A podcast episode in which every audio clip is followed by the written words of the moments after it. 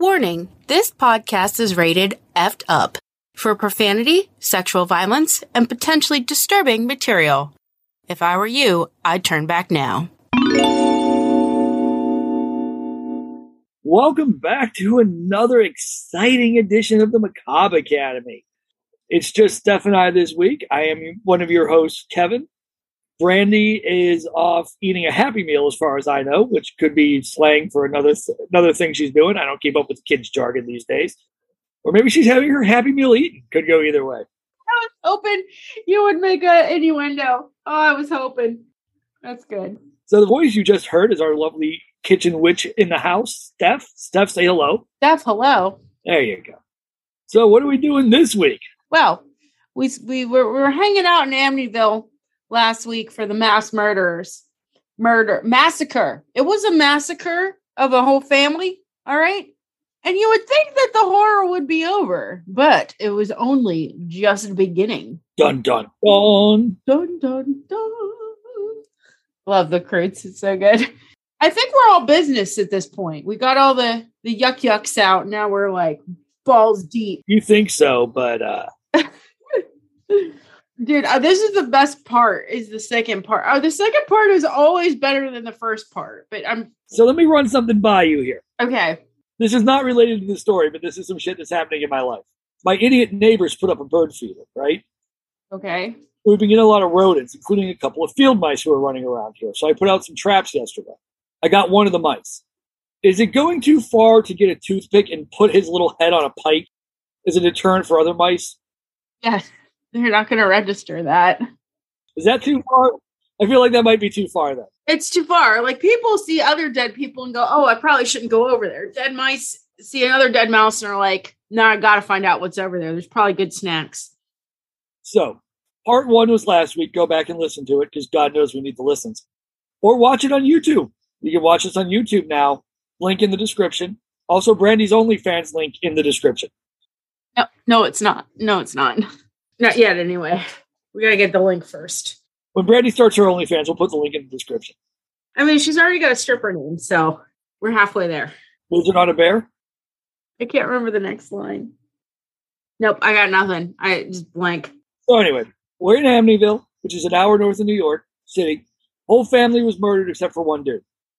He gets convicted, later says he doesn't do it. Insanity defense, fails, goes to jail, dies at age sixty-nine. That's where we're at. That's the short version. If you want the long version, go back and listen to last week's episode. So. You missed the conspiracy theory. I worked really hard on that. They have to listen. We can't give it all away for free. They got to work for it. All right. You want to be a member of this academy, you're going to put in work. I'm the, I'm the head mistress. I'm, I'm saying you as in the listener. Oh, yeah. If okay. The listener wants to be a part of this little academy that we've got, you got to put in some work. Well, there's some juicy conspiracy theories on the Amityville massacre, the murders. Also, watching a seventeen-pound cat climb up a seven, uh, five-foot cat tree, really adorable. He just did it while we were talking. I was watching it. You know, what's fun for a good portion of my last video is my cat was like jumping on counters and running around. She's made it her mission to undo all the work I did refinishing this apartment. I hand painted all this, restored all of this. I built this with my own two hands, this property, which is why I can smoke in it.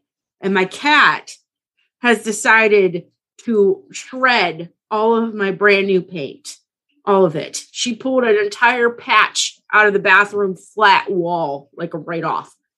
She's possessed. She's using her four paws to improve the living space. I have never thought about punt kicking a cat before in the face, but my, my cat is a strong candidate. I'm just saying. So now that we've covered the cat portion of this episode, let's get back to where we once belonged, which is this house in Amityville.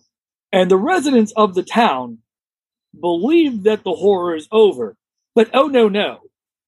That was only the beginning, my dear friends.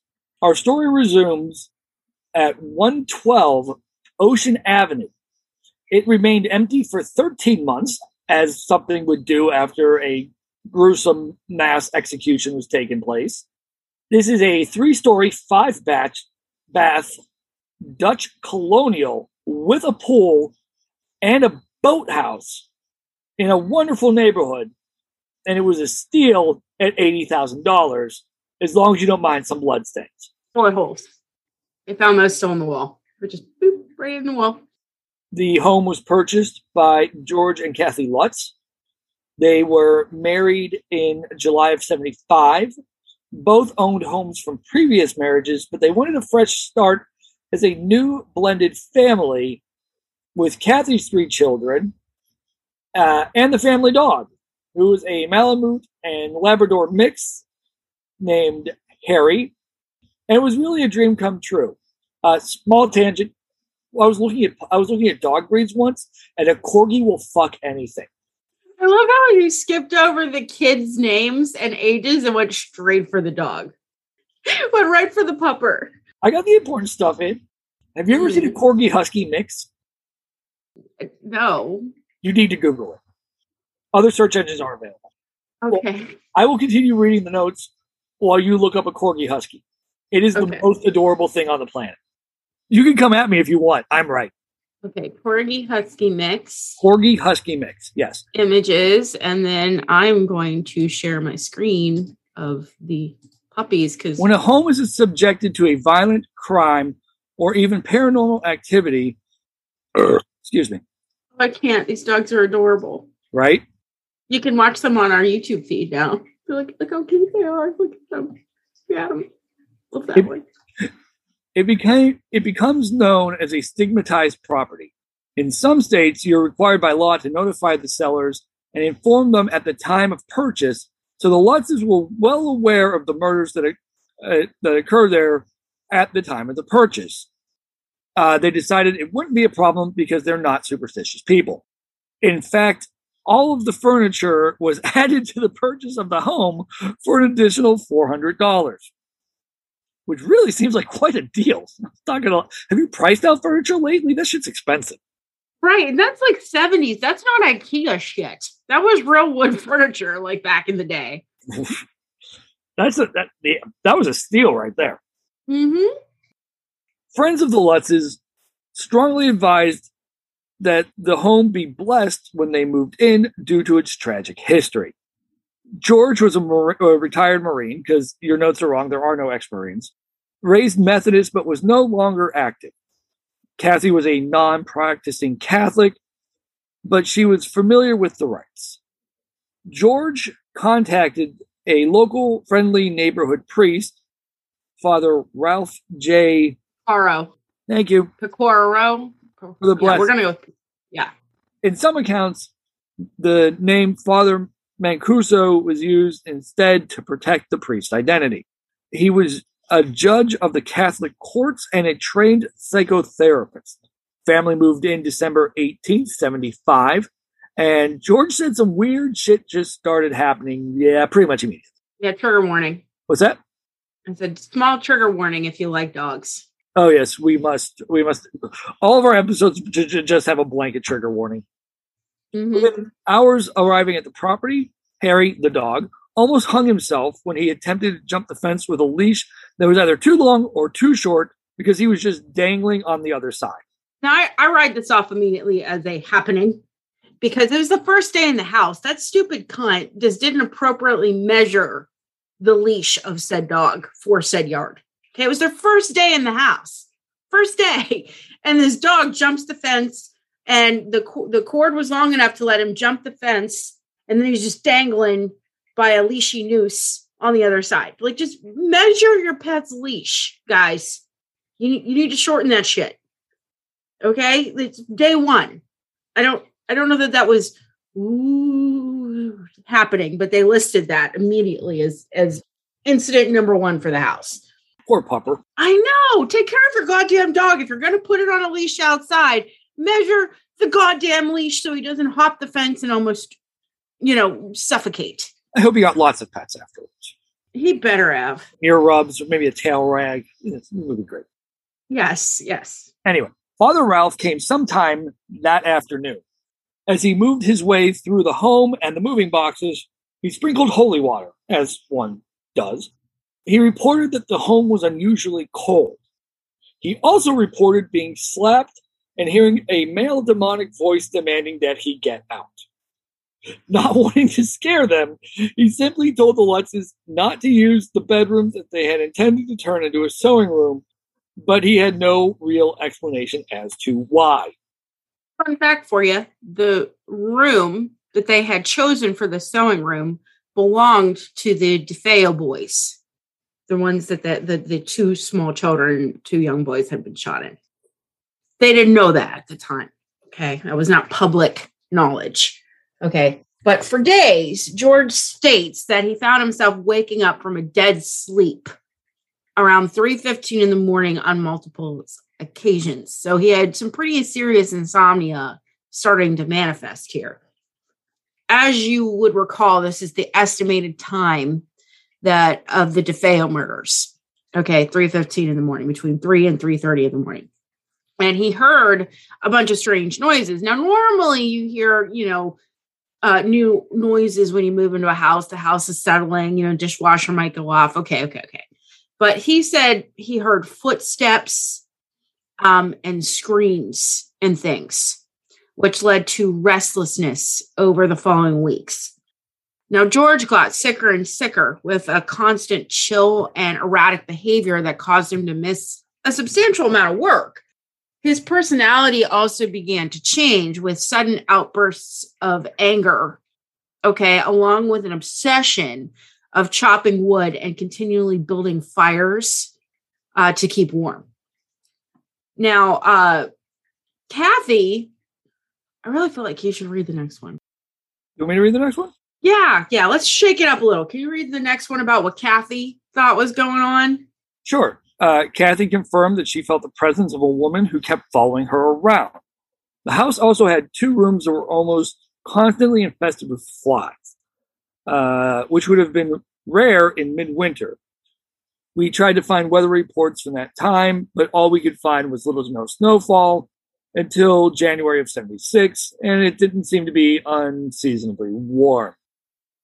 Kathy also found a small room in the basement behind a shelving unit that had been painted red with a strange odor. The dog cowardly ran away from it.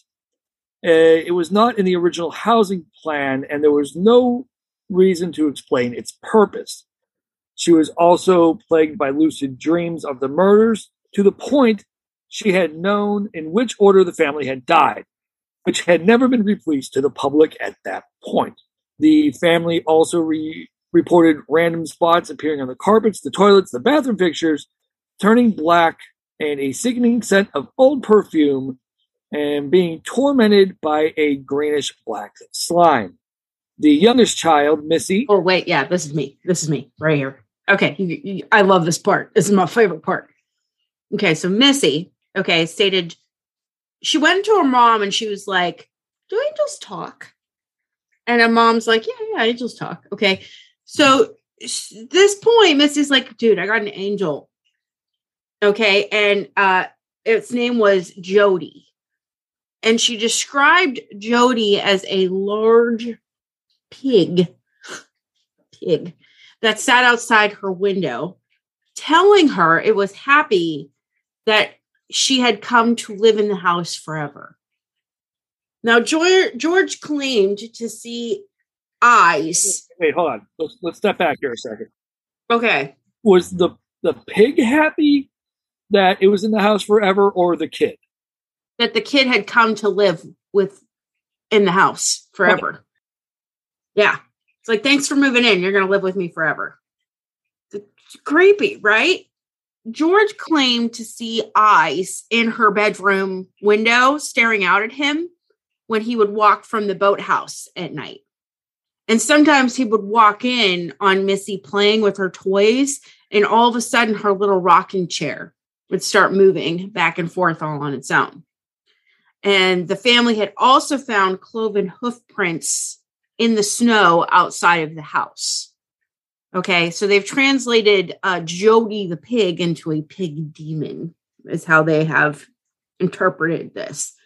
Now, there were so many great pig demon stories from around the world that could have possibly explained Jody if we're actually looking at it from an occult point of view, Okay.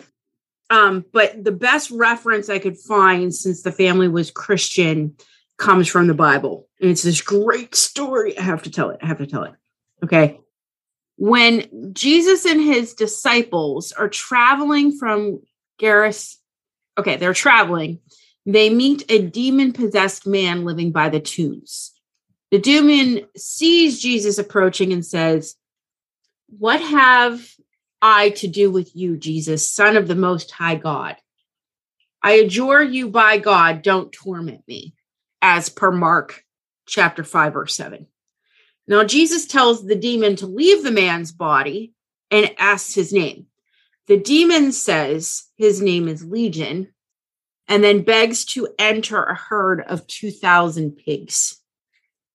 Jesus then gives permission every demon from Legion to enter the pigs and then commanded them to jump into the sea and drown. When the people hear about this, they beg Jesus to leave. When Jesus is entering his boat to go, the man who had been possessed by the demons begs to go with Jesus, but he would not allow it. He says, "Go to your house, to your friends, and tell them the great things that the Lord has done for you and how he had mercy upon you," via Mark, uh, also five, verse uh, nineteen. Now, under Old Testament law, not only was eating pork forbidden, but even touching the meat of swine made one ritualistically unclean, as per Deuteronomy chapter fourteen, verse eight. This further insulates, it, it, it isolates, okay, the Israelites from pagan practices, because there are a lot of pigs uh, and pagan deities. But bacon is so yummy.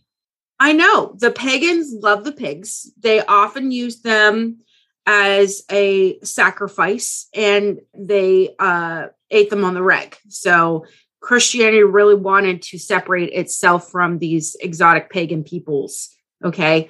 Didn't want them to have anything to do with the pigs, since the pagan loved the pigs so much. So I guess you're a heathen if you love the pigs, okay? So it makes sense. But por- I mean, that, pork butt, oh, just the best. Well, apparently pork butt is the perfect vessel for holding the demons, okay? So it's not uncommon. That's why you got to cook it low and slow to get the get the evil energy out. You got to cook the devil out of it. So it wouldn't be that strange for a Christian family to see a demon pig, I guess, if you if you really want to go with it. Like maybe one of the the the Legion pigs had escaped drowning and was now residing outside of this little girl's window. I don't know. I don't know. But friends of the family advised George and Kathy to take a crucifix from room to room, reciting the Lord's Prayer, you know, "Our Father who art in heaven," et cetera, et cetera, et cetera. When they have it to go, they hear a chorus of voices telling them to stop, and it seemed to agitate the activity. So they attempted to reach back out to Father Ralph to return to finish blessing the house. But every time they called, there seemed to be extreme interference and the call could not be completed. To this day, okay, the final day that they spent on the house after all this weird activity, okay, they never say what happens on their last day. They said it was too traumatic for them, so they can't talk about it. Listen, bitch, we need answers. I know. What was so bad? What was so fucking bad that made you run? They didn't say what it was, okay? But after twenty-eight days in the home of all this stuff compounding, they fled in the early hours of the morning on January fourteenth, nineteen seventy-six. They went to Kathy's mother's house. But here is where it gets interesting. George contacts uh, Stephen Kaplan, paranormal investigator, vampirologist, and founder slash director of the Vampire Research Center and the Parapsychology Institute of America, both of which were founded in Suffolk County, New York, and he worked closely with his wife, Roxanne.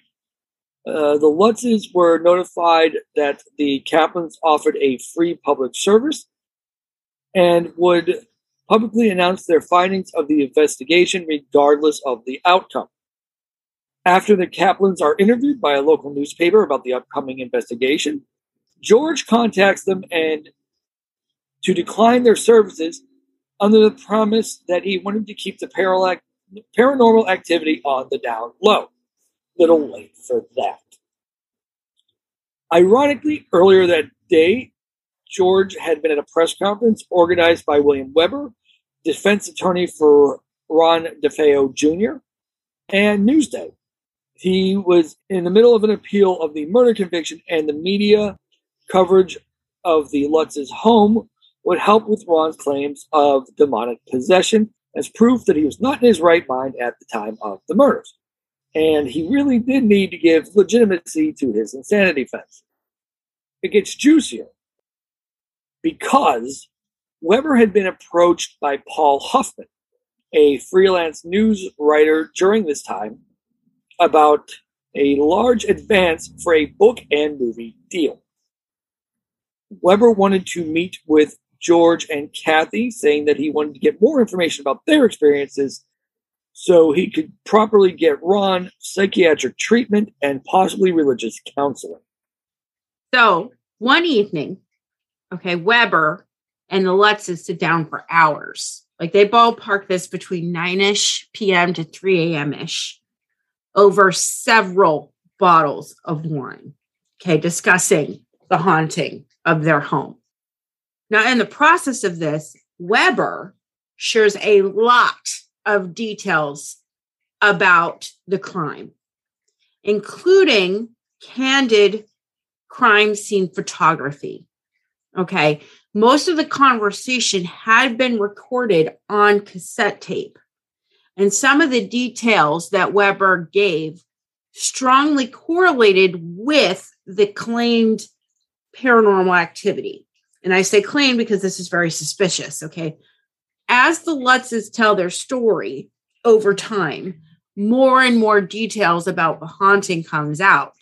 Originally, it was just a couple of details, okay? And as the story progresses, you get more and more and more haunting information, okay? So Weber goes, here, look at photographs of the fingerprint powder all over the house, right? When they were sweeping for the prints. And the Lutzes go, oh, look, that's the same color of the slime we keep seeing, that greenish black.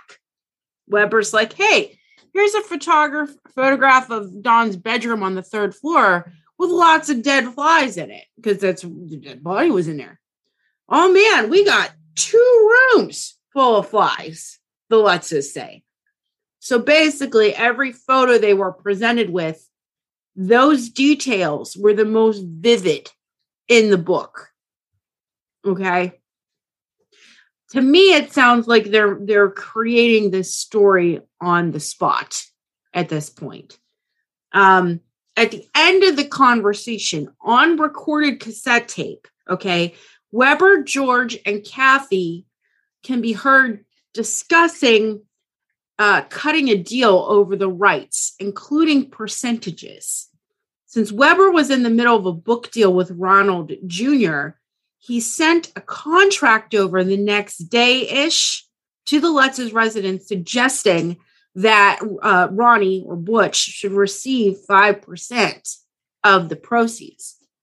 Now, George did not want Ronnie to get paid for essentially murdering his whole family and his part in their story. And he goes dead silent and falls off the radar completely. Okay. Channel five gets a hold of the story and they want the scoop. Now, after uh, all of this, a reporter, Laura Didio, reaches out to George and Kathy because she believed their story and believed that the family was truly in a state of terror and needed help.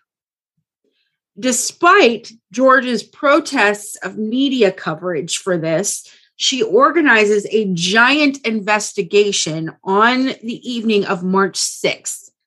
Now, she calls in heavy hitters like Ed and Lorraine Warren, a psychic Mary Downey, and reporter Marvin Scott. Now, it's a big deal that Ed and Lorraine Warren were there. Kevin, please tell me why. What? Why it was a big deal that Ed and Lorraine were there. Who were they? Oh, I should probably stop doing the end of this podcast and pay attention to what's going on now. So Ed and Lorraine Warren were American paranormal investigators and authors associated with prominent cases of alleged hauntings. Edward is a self-taught and self-professed demonologist, author, and lecturer.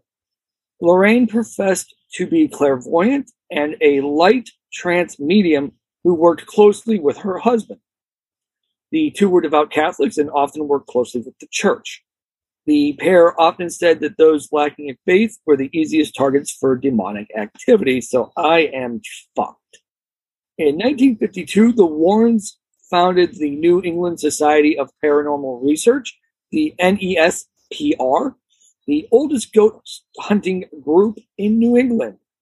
Uh, they use a variety of individuals, including medical doctors, researchers, cops, nurses, students, and members of the clergy in its investigations. The, they have authored many books about the paranormal and about their private investigations into various reports of paranormal activity. They claim to have investigated well over ten thousand cases during their careers. Oh, uh, let's see. We can do most of their famous cases if you want. So uh, slide into our D Ms. Yeah, they were a big deal. I mean, uh, most people know the Warrens from the uh, Conjuring universe, with Annabelle and stuff. Um, they actually did have a haunted artifact museum with Annabelle locked in a cage. You couldn't touch her because they considered her haunted, blah, blah, blah. So calling them in there to investigate this, this is the case that put them on the map. This is their first big case. And they're going in to a famous murder house. Um, And they are bringing in news crews. Okay. Big deal. Um, and George wouldn't even step foot on the property. Okay. And he tells them before they even get there, he's kind of like, whatever was there was very intelligent and very impatient. Its abilities were more powerful than we really understand. And he's like, I, I don't want anywhere near this. Now, Lorraine is hearing this.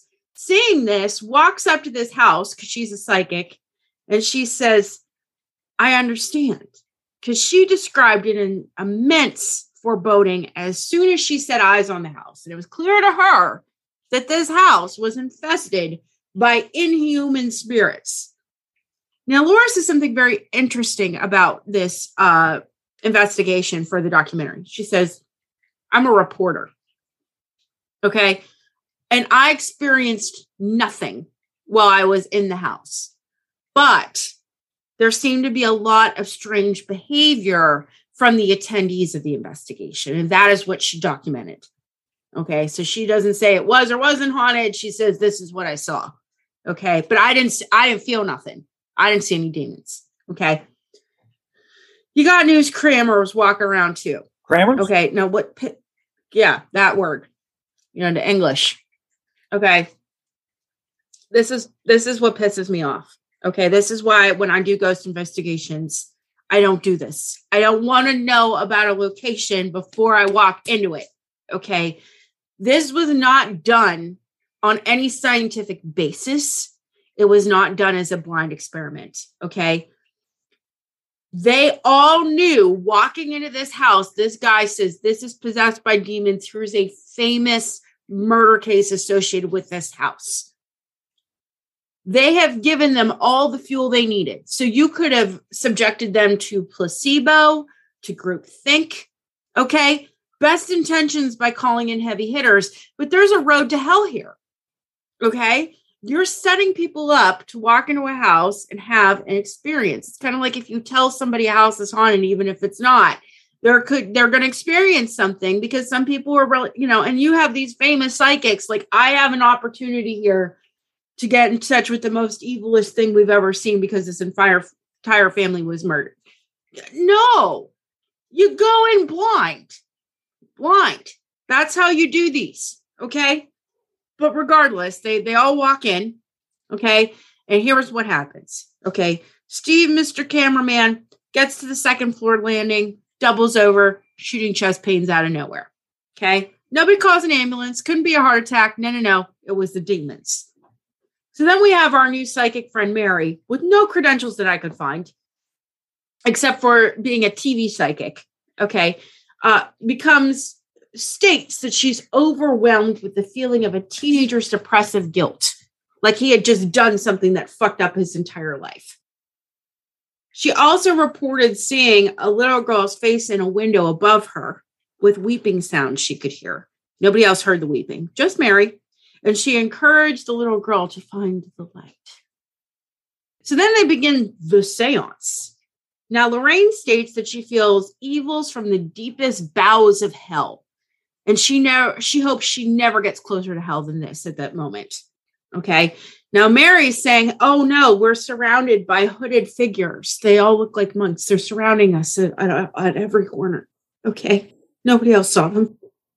And as the holy water is flicked through this seance, which is not part of a seance, but they added it, you could actively hear sizzling upon impact, though uh, I heard no sizzling. Now, Ed Warren leads an expedition to the basement with a crucifix outstretched in his hand. And then he stops and he goes, oh no, I feel like giant legions of demons giving me pushback. I don't know if I can make it down the stairs. Okay. News camera was there, picked up Jack and shit. Jack and shit. They're, the cameraman and, and, and Laura look at each other and go, we don't have anything for T V. This is nothing. It's just people re- reacting. There's no physical evidence. Now, after, well, first of all, what do you think of this investigation? Am I wrong? Am I presenting this in a bad way? Do you think that, that maybe these people really were psychic? I'm just full of poppycock and pom-pom stance or whatever. What, what do you think? My personal opinion? Do you think the house is haunted? No. If you saw these investigators going through and saying, I feel demons, would you believe them? No. No. Okay. So after all of this pomp and circumstance and bullshit, they decided they have nothing, basically. Okay. You're a good dog and pony show. Right. I mean, it was it was quite the theatrics in my my humble opinion. Okay. But this is the interesting part, okay? There was a stationary camera set off on the second floor landing, and it was set on a timer to take off photos on intervals. Now, someone years later, going through those photographs, found something. And the picture is the only thing that gives me pause for a moment. So I'm going to share my screen. And Kev, you describe what you were seeing, okay? All right, we're going to do the thing. All right, share and go. So the picture in the notes, is, which I'm assuming is the same one Steph is showing, it's you've got a banister, you got a couple of doors, you got this weird fucking lion thing going on on the wall, and don't know what that's all about. That might be the most disturbing thing in the fucking picture, I'm not going to lie. And sticking out of the door, though, is like the entire upper torso of a young boy. That freaked me out. That looks exactly like my twin brother peeking out. That that just that gave me a moment where I was like, what the fuck is this right here? Now, I, fa- I found some things where people tried to say that this photo itself was a hoax. Um, I couldn't find any compelling evidence. I do love apparition photos. Okay, so I'm going to stop sharing my screen. But that picture freaked me the fuck out. You have a theory on this, though. I do. Yeah, it was in my notes. But hang in there with me. Okay. I don't believe this house was subjected to legions of demons. I I think there's a lot of shenanigans. Okay, I call shenanigans. I uh, better go get my broom. Mm-hmm. But I do believe in the power of the mind. And I believe very strong, strongly in a tulpa effect. Kev, do you remember what tulpas are? Because it's been a while since I talked about the tulpa effect. Is that that thing at Taco Bell? Like it's like a burrito inside like a, an enchilada? No. Oh. Tulpas we saw in Supernatural. We see them in Buddhism as well. So if enough people believe in a thing, they can send their energy to that thing and it manifests. Okay. So P- there, there are experiments where people were like, there's a poltergeist here, and scientists set up a blind experiment, blind room, nothing to it, told people that it was haunted, and they manifested poltergeist-like activity. Okay, so I believe if you attend, if you uh, focus your attention enough on something and enough people do it, you can give it enough energy to manifest, because I do believe in paranormal. Okay, I do. All right. I believe in the supernatural. I believe in the otherworldly. I have my own occult beliefs. So this is something I believe very strongly in. My theory from The Witch. Not in The Witch and the audacity of this bitch. I know. Yep. I believe you put enough people in this house believing that it was haunted, that it might have given this ghost of this little boy who did die traumatically, tra- traumatically, traumatically and tragically in his sleep, enough juice to manifest. There's an imprint on the house. Okay. There's trauma there. Do it's, do I believe it's from a demon? No, fuck your demons. Fuck your devil. Okay. Fuck all your Catholic shit. Okay. But that doesn't change that people died in the house. And you sent a bunch of psychics, I put that in quotes, psychics into a house. You put a camera crew on it and you said, this place is haunted. There's ghosts here. There's there's demons here. You gave it enough power through the Tulpa effect to possibly give this little boy a chance to peek his head around the corner and be seen.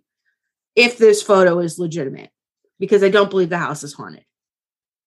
So Missy claims to recognize the photo when George brings it to her years later, saying she used to play with that little boy in the house.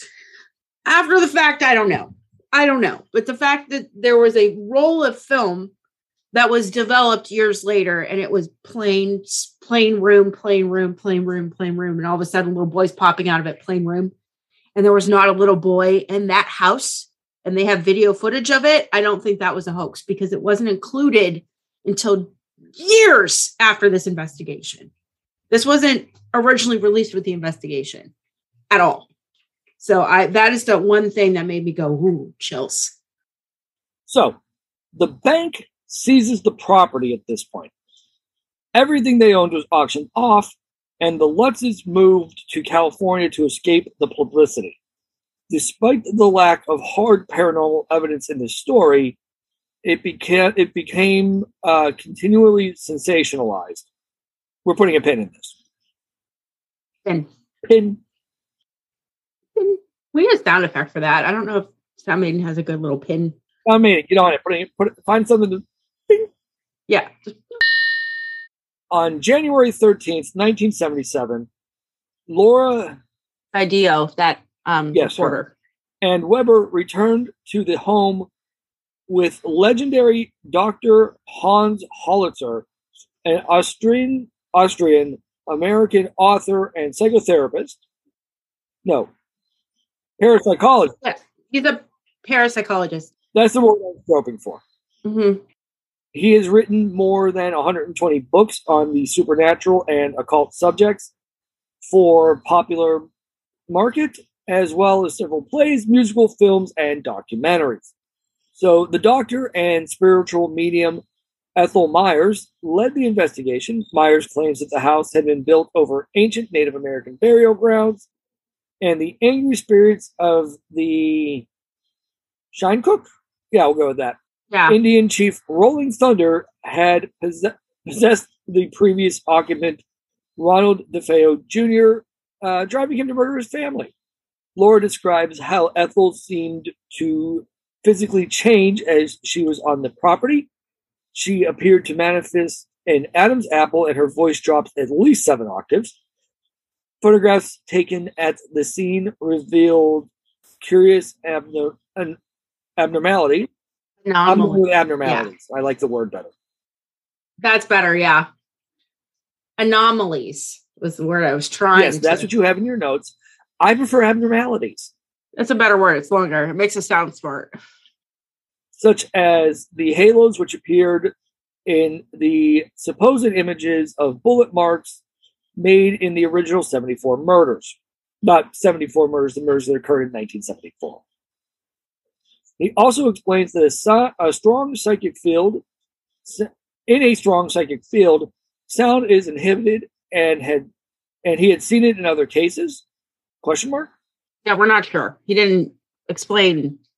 When I watched him talk on this case, he said this this is really common where you get this uh, psychic field created and it can insulate the sound in that bubble, that psychic bubble, and nobody can hear the sound outside of that bubble. And he said he's seen it before, but he didn't say where. This is allegedly how Ronnie Junior managed to off his family members with no one else hearing a single shot. And he fired nine from a rifle. He's the first person to offer. Last episode. I can listen. Yeah. But he was the first person to offer an explanation as to why there was no sound. Just the dog barking. So how did the dog sound get out then? Is the dog outside? Anyway, we're not going to get into it. This is the only, look, look, he's the only one to weigh in on it. Okay. So it had to go in there. So the claim that the house is built on Indian sacred land, and actually, we're going to change this because it's actually Native American sacred land. Steph, you need to get your wokeness up. However, this was denied by the local historical society, and it is pointed out that it was the Manitowoc Native Americans, not the Shinecooks, who had been the original settlers of the area. Uh, Holzer went on to write several books about the subject, both fiction and nonfiction. He had a pretty unique take, if you will. Now, I remember Hans Holzer prior to this case, just like the Warrens. Now, my grandmother, okay, had one of his tomes on her shelf, the good Catholic that she was. She had this big tome from him, and it just said ghosts on the spine. My mother-in-law threw it out. I'm upset. It's a very expensive book. It's really hard to replace, especially printing from the seventies. Okay. Um, he had some pretty fantastic ideas. On a documentary I watched, okay, they went out of their way to explore Holzer's ideas. Okay. Um, it did state that the mono, the, the Indian, the Native Americans did believe that that land was a power spot or possibly infested by demons. And they decided this because they interviewed Chief Straight Arrow from the current tribe of Long Island as the acting chief. Okay. I guess they still have like uh, an indigenous people's reserve or something. I don't, I don't know. The guy looked pretty nuts to me, but um, he said that the tribal enemies or anyone said to be possessed by evil spirits were left to die on that land and were buried face down um, so that they would be forced to stare into the dark abode that their spirit was sent to join. Okay. Uh, further investigation or claims on that land followed suit. Okay. And it said that it was cursed back during the Salem witchcraft trials of the late sixteen hundreds. Now, there was this guy named John Ketchum, which I lost my shit because I was thinking Ask Ketchum. It's a great name. Gotta catch them all. Right. Okay. So he was a man who had set up residence near the Ocean Avenue property after being forced to flee from Massachusetts for practicing witchcraft. Now, he continued to practice said devil worship until his death on that property, they said. And his body might be buried somewhere around there. Now, enough people saw this. Okay, and they dug through old property deeds, and they think it is plausible that Ketchum was a guy. There's even a street named after him in Amityville. But they couldn't find anything about crime being convicted of crimes of witchcraft in Massachusetts. Okay, I eh. okay. So we see more and more of these theories emerging from the book. The Amityville Horror release, uh, the book, okay, released on September thirteenth, nineteen seventy-seven. Now, this is the first real novel coming out of its author, Jay Anson, who had, up until this point, mild to moderate success with several documentary shorts that he wrote. Um, but this book that he wrote ran out. Okay, they completely sold out of its first printing of twenty-five thousand copies. At this time, it's picking ba- backing off the success of the Exorcist book and subsequent films. So you're looking at seventy-three, seventy-four. Okay. And then you got seventy-four, seventy-five murders of the, of this house. Okay. And then you get this demonic shit going on in seventy-six. Okay. Now there's a lot of criticism as to the truthfulness of said book. And Jay, he says, I'm a writer. And his job was to sell this story based on true events. He made millions. And apparently the Lutzes only received about two hundred thousand dollars from the rights to this book. But George, to the day he died, attested that Jay had gotten it the most accurate from those twenty-eight days in hell. George went on to sue M G M for the liberties they took on his story when the film hit the screen on July twenty-seventh of nineteen seventy-nine. He said that the story was scary enough and they didn't have to add all that stuff. I think they were embarrassed that like that that they had him attempting to murder his kids and shit. I don't fucking know. I don't know. The more you dig into the haunting of Amityville House, okay, you find more people regard those paranormal claims as a hoax. Okay. The story progressively gets more and more extreme. There's no evidence that was verifiable, such as um, uh, apparently the window slammed on the kid's hand, like out of nowhere. And George was like, oh, I took the kid to the hospital. There's no hospital records. Oh, no, just kidding. We fixed it at home. Like there's more and more stuff like that. Right. There's also this great snippet from Ireland. Okay. Do you remember Ireland in part one, the neighbor? Yes. His house had been commandeered for the investigation, right, of the immediately following the, the, the morning of the murder. Okay. He had a Persian cat that the DeFeos called Pig because of how fat it was. And it liked to sit outside of Missy's window. Okay. Also, with all of this staining, this slime, you got bullet holes, you got window slamming, you got bugs, you got all this shit. It sounds like a lot of property damage would have occurred from all this paranormal activity, right? Wrong. The house was purchased after the Lutzes by a family of called Cromedy, was their last name. And they said that there were no stains. There was no paranormal activity. Nothing needed their attention. The house was absolutely perfect as it was. Nothing was wrong with it. Nothing was wrong with it. Before I before I wrap this up with a with a Steffi kind of summary of final thoughts, Kev, how do you feel about the haunting of the Amityville house? I don't know. I, I honestly don't know. I, I, I don't. Okay. I think it's pretty clear that I think this house was never haunted. Okay. Which I'll, which I'll touch in a second. Okay. But the reason I, I, I have developed a new little thing I'm, I'm calling Steph's Conspiracy Corner. Birds aren't real. Utah's not real. And, and COVID is a plot by Big Pet and Big Office Furniture. Right. So we're calling this Steph's Conspiracy Corner. Okay, because this was not in anything that I read. This was not in any podcast I listened to. This is me stringing some shit together. Okay, this is Steffi's Conspiracy Corner.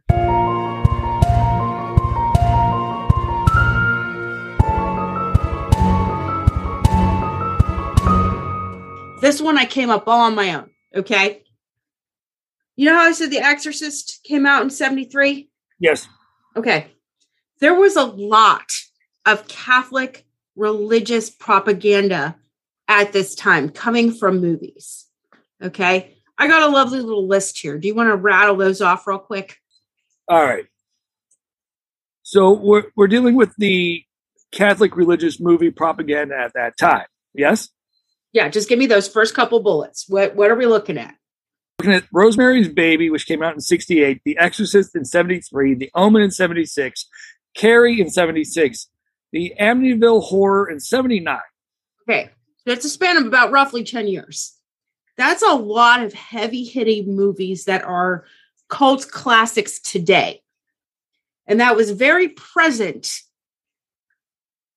like they were popular movies in their time. They weren't B movies. They weren't, they weren't box office flops. Okay. These things went like seventies viral. Okay. Everybody saw them. Everybody talked about them. Okay. And these are all Catholic and Christian dogma. Okay. Now there were some very famous cases from the Warrens coming out about this time. Do you want to give me those uh, one, two, three, four, four bullets of their major cases at that time? We have Annabelle in sixty-eight, a the Perron family haunting in seventy-one, Amityville in seventy-five, and the Enfield poltergeist in seventy-seven. Yeah. Okay. So they found their they founded their society in fifty-two. But they didn't hit the public media attention really until Amityville in nineteen seventy-five. But they were very active in investigating these famous hauntings. Okay. Who, you can answer this question on the last bullet. Who did the Warrens work with? Uh, the Catholic Church. Okay. Catholic movies. Major publicized uh, uh, hauntings being investigated by Catholic paranormal investigators, okay? These are real themes of good versus evil in these stories that violate the safety of home for ordinary people, okay? What if these weren't just hoaxes by the owners and the defense lawyers for the DeFeo, okay? What if they were also pushed by the Catholic Church?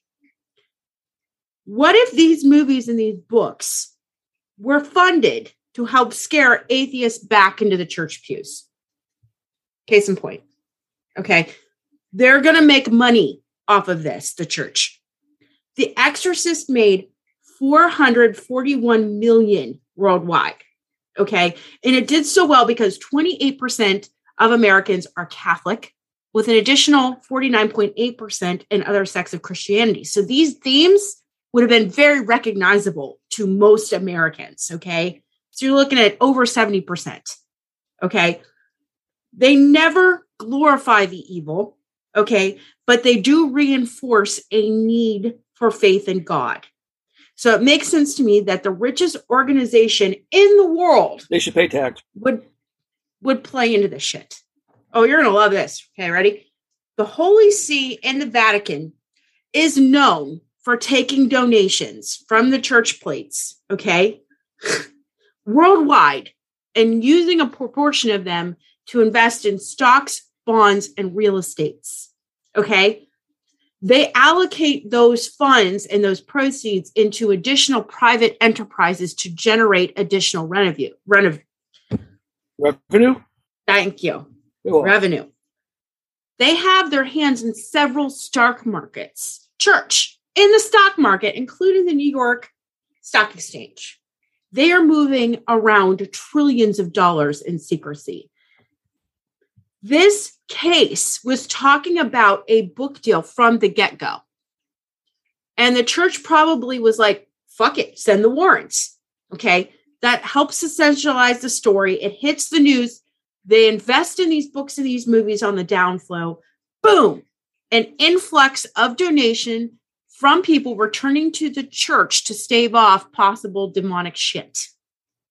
That's put money back into the pockets of the church. It sounds like a great way to make money for me. Am I nuts? I mean, yes, but no. I feel like it's an investment.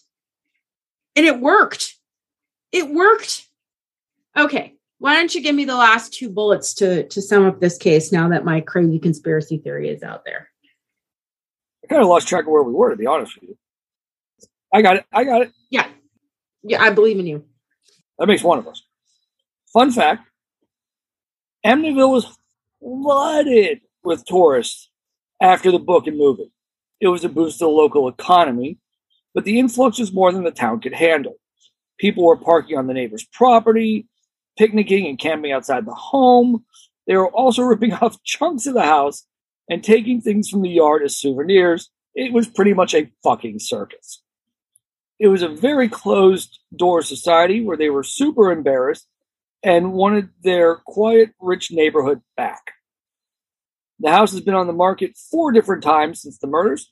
It was last listed uh, in June twenty sixteen and sold in March twenty seventeen for six hundred five thousand dollars. I don't know if that included the furniture at the time, but you know. It is one of the most publicized haunted homes ever in America, and the iconic eye windows have been replaced to make the house more marketable for resale. Attract the family so people don't camp out on the yards anymore. It makes the house harder to find, even though you have the exact street address in Google Maps. Right. But other G P S services available? I'm sure. A big fan of Waze. Sure. That's it. That's all I got. That is my big deep dive into Amityville. What'd you think? Did you enjoy the ride, or was I being weird, weirdly excessive again? I mean, you're always weirdly excessive. That's what I love about you. Mm. All right. So, despite my crazy conspiracy theories, please tell me you have a weird but true. I do have a weird but true. Yeah, I need a I need a true thing. In nineteen hundred, the Secretary of the Navy wanted to use the U S S Constitution as target practice until it was sunk. A benefactor offered to buy it, but was refused. So he started a campaign to successfully pressure Congress into saving it. Built in seventeen ninety-seven, it is now the oldest ship still afloat. Nice. And I guess I need to pick another one up. Yeah, yeah. My non-house points, offense, non-offensive dares, just because we can. I don't know. I don't even know what numbers there are. Just pick one for me. Okay, pick page. We're going to do what I did with Brandy. Pick one, page one, two, or three. Three. Three. Okay, so I'm going to blindly point at the page, and whatever one's not picked closest to my finger. That's how we're going to. Oh, okay. Christmas is coming. So your non-offensive dare is to make a handmade present for someone. There you go. Yeah. I mean, they already got Christmas shit in the store, and it's not even fucking Halloween yet. Never too soon to start making things for Christmas, but not too soon to buy things. Oh, for us parents, for you parents out there, uh, supply chain issues are really fucking up deliveries. So if you want to buy some shit for your kids for Christmas, start now. Yeah, I already started looking at stuff because her Evie's birthday is in November.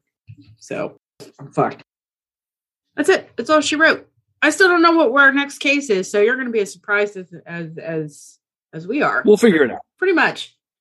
All right, since I fucked it up last time, you do it. All right, everybody. Tune in next week. Same bat time, same bat channel, same bat expired parents coupons. We'll see you then. Good night. Bye. This podcast was brought to you by Nerdy Witch in partnership with Sound Maiden. We want to thank all of our wonderful Patreons. For updates, please follow the Macabre Academy on Facebook. Remember to like, share, and listen exclusively on Buzzsprout. Soon, we'll be available wherever you listen to podcasts.